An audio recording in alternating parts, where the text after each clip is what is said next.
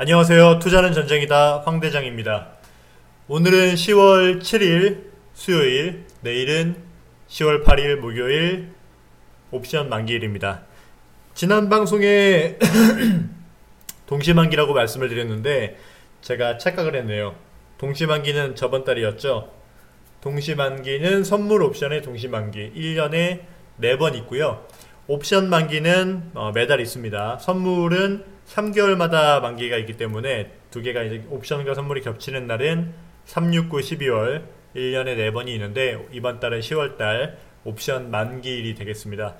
예고드린 바대로 만기에 대한 그 수급적인 분석 이 만기가 만기스럽다는 얘기 그러니까 옵션 만기일이 기존 어, 거래일과 다른 점은 옵션 만기이기 때문이겠죠. 그럼 옵션 만기가 도대체, 도대체 어떤 영향이 있는가? 수급의 영향입니다. 옵션을 가지고 있는 사람들의 희비가 엇갈릴 수 있는 올라가냐 내려가냐에 따라. 그래서 이제 옵션 만기, 선물 만기면 파생 상품과 관련된 이 수급 논리에 따라서 시장에 어, 더 많은 그 파생 상품의 영향이 끼치게 되는 날인데요. 그렇다고 이 옵션 만기라고 해서 수급대로만 흘러가는 건 아닙니다. 어쨌든 옵션 만기도 어, 거래일 보통의 거래일 중에 하루고 그렇다고 옵션 만기에 선물 옵션만 거래되는 게 아니라 주식도 거래되고 또 중국 시장도 있고 일본 시장도 있고 언제나처럼 그렇기 때문에 이 모든 게 혼재돼서 어, 최종적으로는 어떤 영향이 더 크게 좌지우지하는가에 따라 어, 방향을 결정하게 되겠는데요. 그래서 오늘 옵션 만기를 하루 앞둔 방송에서는 두 가지 파트로 어, 간단하게 시장에 대한 공부 및 시황을 한번 체크해 보려고 합니다. 첫 번째로는 시장 요인, 일반적인 시장의 어, 관점으로 시장을 한번 살펴보겠고요. 또 한 가지는 만기 요인, 즉 수급 요인에 따라서 내일 만기에 대한 어, 고민을 좀 해보겠습니다. 아, 먼저 시장에 대한 부분은 어, 이번 주 괜찮았습니다. 어, 중국 증시가 휴장이었고 어, 제는 우리 증시가 장중에 좀 미미했었고 어, 시작은 갭상승으로 시작이 됐죠. 그리고 또 그 전날 월요일은 어, 조금 뭐 오르는 듯 하다가 다시 이제 되돌림으로 어, 어제하고 월요일 그저께만 보면은 사실 뭐 조금 오르긴 했지만 이제 그냥 좀 어, 눈치 보기 밴드권의 연속이라고 볼 수 있는데 오늘은 그 단계를 조금 넘어가지고 어, 우리 증시가 비교적 탄력 있는 모습으로 상승이 됐습니다. 1.5%가 상승해서 어, 아 선물은 1.5% 종합주가 지수는 0.7% 상승을 했네요. 자, 어쨌든 긍정, 긍정적인 한 주였습니다. 월화수. 자, 내일은 이제 옵션 만기죠. 옵션 만기와 더불어서 중국 증시가 오랜만에 열리는 날이기도 하고 또 삼성전자의 실적 발표가 있는 날이기도 합니다. 자, 오늘, 오늘 삼성전자 되게 많이 올랐죠. 8% 넘게 상승을 했는데, 어, 요 부분은 지난 방송에서 말씀드린 논리와 같은 맥락이라고 저는 해석을 하고 있어요. 이번 실적에 대해서 기대치가 높지 않고 한편으로는 시간이 갈수록 이 생각보다 낮게 나오는 거 아닌가에 대한 우려 반 걱정이 있었기 때문에 그런 부분에 대한 그 삼성전자 주가의 선조정이 있었다 이렇게 볼 수 있는 거죠. 최근에 삼성전자가 힘을 주가가 힘이 힘이 좀 붙이는 모습들이 근데 이제 아, 모두가 실적에 대한 기대가 없을 때는 이미 그런 실적에 대한 아, 실망이라고 해야 될까요? 부분이 주가에 녹아서 반영이 되어 있기 때문에 정작 어, 이 실적이 뭐 그냥 예상한 대로만 나와도 뭐 또이또이 하고 때로는 이미 팔 사람들은 팔았으니까 오히려 뭐 더 떨어질 것이 없을 수도 있고요. 그리고 오히려 실적이 생각보다 예상보다 좀 좋다라고 한다면 생각 외로 튕겨 올라갈 수도 있습니다. 물론 생각보다 더 안 좋다라고 하면은 뭐 또 떨어지겠죠. 근데 어, 기본적으로 이 예상 실적이 실적 발표를 앞두고 안 좋다는 어떤 그런 투자자들 간의 합의가 강하면 강할수록 주가는 선조정을 받고 어, 정작 이 실적이 뚜껑을 딱 열었을 때 오히려 예상과는 반대로 주가가 움직이는 이런 모습들이 우리 증시에서 전반적으로 발생합니다. 그런 측면에서 삼성전자 오늘 상승 아, 되게 많이 올랐죠. 8% 이렇게 큰 종목이 하루 만에 8% 상승한다. 되게 어마어마한 건데 어쨌든 어, 여러 가지 이런 수급 논리와 또 뭐 삼성전자가 뭐 더 좋게 보였겠죠. 뭐 그런 건 언제나 기본적으로 깔고 가는 건데 어, 여러 가지 조건들이 맞아 떨어지면서 특히 이제 중요한 핵심은 실적을 앞두고 이미 선조정을 받았다라는 거에 대한 투자자들이 이제 공감을 한 거죠. 그래서 미리 이제 샀다. 그런 게 수급적으로 어, 수급적인 측면에서는 그렇게 해석을 해볼 수 있겠습니다. 그리고 어, 시장의 핫 이슈인 환율. 환율이 어, 9월 30일부터 어, 좀 탄력적으로 하락하기 시작했습니다. 환율이 하락했다. 즉 원화 가치가 올랐다. 달러에 비해서 원달러 환율을 말씀드리는 겁니다. 원화 가치가 올랐다. 왜? 달러가 원을 사고 있다. 뭐 간단하게 얘기 드리면 어, 시중에 글로벌 유동자금 달러가 우리나라로 들어오고 있다. 원이랑 바뀌어지고 있다. 어, 뭐 이런 겁니다.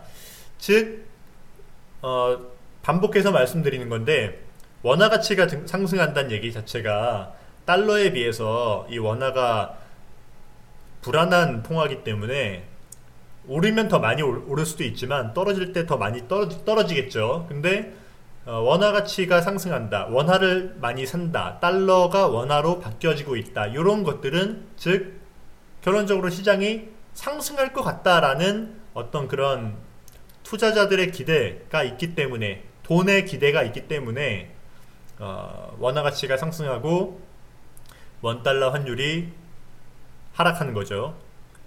올해 들어서 특히 5월 달부터 원 달러 환율이 지속적으로 상승을 하고 있다가 9월 30일부터 상대적으로 탄력적으로 탄력 있게 뭐 하루에 10원 가까이 도 떨어지고 뭐 5원, 6원, 7원 이렇게 막 뚝뚝뚝 떨어지고 있죠. 되게 그 조금 조금 움직이고 있는 건 아닙니다. 이 정도면은 힘이 있다라고 볼 수 있고요. 어, 느 정도는 좀 어, 추이의 전환이라고도 볼 수 있을 정도의 어, 환율 움직임 변동폭이라고 보셔도 되겠습니다. 그렇다고 이게 환율이 되게 크게 움직이는 건 아닌데 보통 이제 안 움직이면서 맨날 맨날 환율은 움직이죠. 움직이는데 5원 저는 그렇게 봐요. 5원 정도 넘게 오르거나 내리면은 그래도 좀 많이 움직였네 이렇게 보고 있는데 요즘에 뭐 움직이면 5원 이상이니까 이 정도면은 어 환율의 하락 원화 가치의 상승의 기조으로의 기조 전환으로도 한번 어, 지켜볼 만하지 않을까 이렇게 보고 있습니다. 그래서 9월 30일 이후에 어, 지금 환율이 지속적으로 떨어지고 있고요. 9월 30일부터 오늘 10월 7일까지 6거래일 동안 4거래일, 6거래일 중에 4거래일을 외국인이 지속적으로 매수를 했습니다. 주식을 샀습니다. 다만 그 주식 매수 물량이 그렇게 크지가 않아요. 아주 막 적극적으로 매수를 하지 않았던 부분이고 어, 대부분의 물량들이 선물 매수로 이어졌습니다.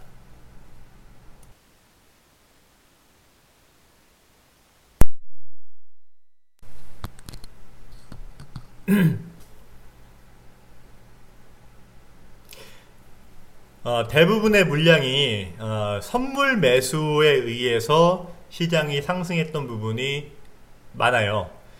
어, 특히 그 최근 거래일, 6거래일 동안에 이 수급 동향을 보면은 보통 선물, 외국인이 선물은 뭐 몇천 계약씩 삽니다. 선물이 천 계약이다 그러면은 그냥 간단하게 주식을 천억 원, 천억 원어치를 샀다. 이렇게 보셔도 되거든요. 이게 금액이 매칭이 딱 그렇게 돼요.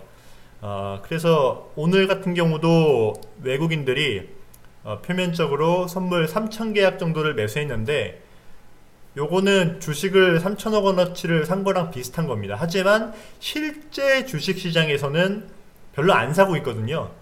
아, 오늘도 천억 원이 안 되게 매수를 했고 이게 지금 10월 달 들어서 며칠 동안 보면은 상대적으로 실제 주식보다 선물에 대해서 매수를 하면서 시장이 올려진 부분이 있다 보니까 아, 좀 지속적인 방향성이라고 보기는 아직은 조금 더 요거는 고민을 해봐야 될 부분이고 또 한 가지가 9월 30일 그러니까 이제 우리 추석 연휴 끝나고 다음 날 이날 좀 많이 오를 때 신규 매수가 많았어요. 외국인들의 선물 매수 중에 신규 매수. 그러니까 그날 어, 매수해야지 하고 한 매수가 많았습니다. 근데 10월 달부터의 그 외국인들 선물 매수는 어, 쇼커버 물량으로 추정, 추정이 됩니다. 그러니까 기존에 매도했던 뭐 추석 연휴 이전에 매도했던 물량들을 매도했던 거를 매수함으로써 포지션을 없애버리는 거죠. 그러니까 주식으로 치면은 주식 매, 주식 갖고 있는 거를 매도한 거랑 비슷한 건데요. 어쨌든 내 계좌를 비웠다는 겁니다. 그 포지션에 대해서는 어, 선물 매수 매도분을 포지션을 정리하기 위해서 매수를 한 것도 이 선물 매수는 매수거든요. 어, 투자 주체별 동향의 매수로 잡힙니다. 근데 이걸 어떻게 할 수 있냐면은 선물 미결제 약정이 줄고, 줄어들고 있어요. 어, 이번 달 10월 달 들어서 지속적으로 줄고 있는데 어, 이런 저런 논리로 인해서 좀 길기 때문에 이건 별도로 한번 따로 파생 얘기를 드릴 때 설명을 드리겠지만 이런 저런 논리로 인해서 미결제 약정이 감소한 부분은 사실은 이건 외국인들의 미결제 약정이라고 봐도 어느 정도 무방합니다. 간단하게 봤을 때. 그러니까 지금 미결제 약정이 감소하고 외국인들의 선물 매수가 증가했다. 미결제 약정은 신규 포지션의 양이거든요. 그러니까 그 외국인들이 갖고 있는 포지션의 신규 물량, 신규 포지션은 죽어, 줄어들었어요. 그러니까 외국인들이 시장에 대해서 베팅한 거는 많지 않아졌는데 매수를 했다는 얘기는 즉 기존에 매도했던 걸 매수로 없앴다 이렇게 어, 보셔도 되는 부분이거든요. 그런 측면에서 볼 때 이번 주 월화수 그리고 추석 연휴 끝나고 어, 좀, 좀 일관되게 그래도 상승으로 이어온 우리 시장 어, 견고하게 상승에 대한 그 어떤 선도 세력이 공격적으로 막 움직였다기보다는 어, 좀 어, 허한 시세라고 보여집니다. 실제 주식의 매수도 별로 없었고 또 선물 매수도 환매수, short covering 물량에 의한 상승이 많았다고 한다면 특히 프로그램 차익 매매도 많이 안 이루어졌고요. 프로그램 차익 매매는 이전 방송이 전전 방송인가 보세요. 제가 되게 되게 중요하게 어떤 기준을 하나 말씀드린 게 있거든요.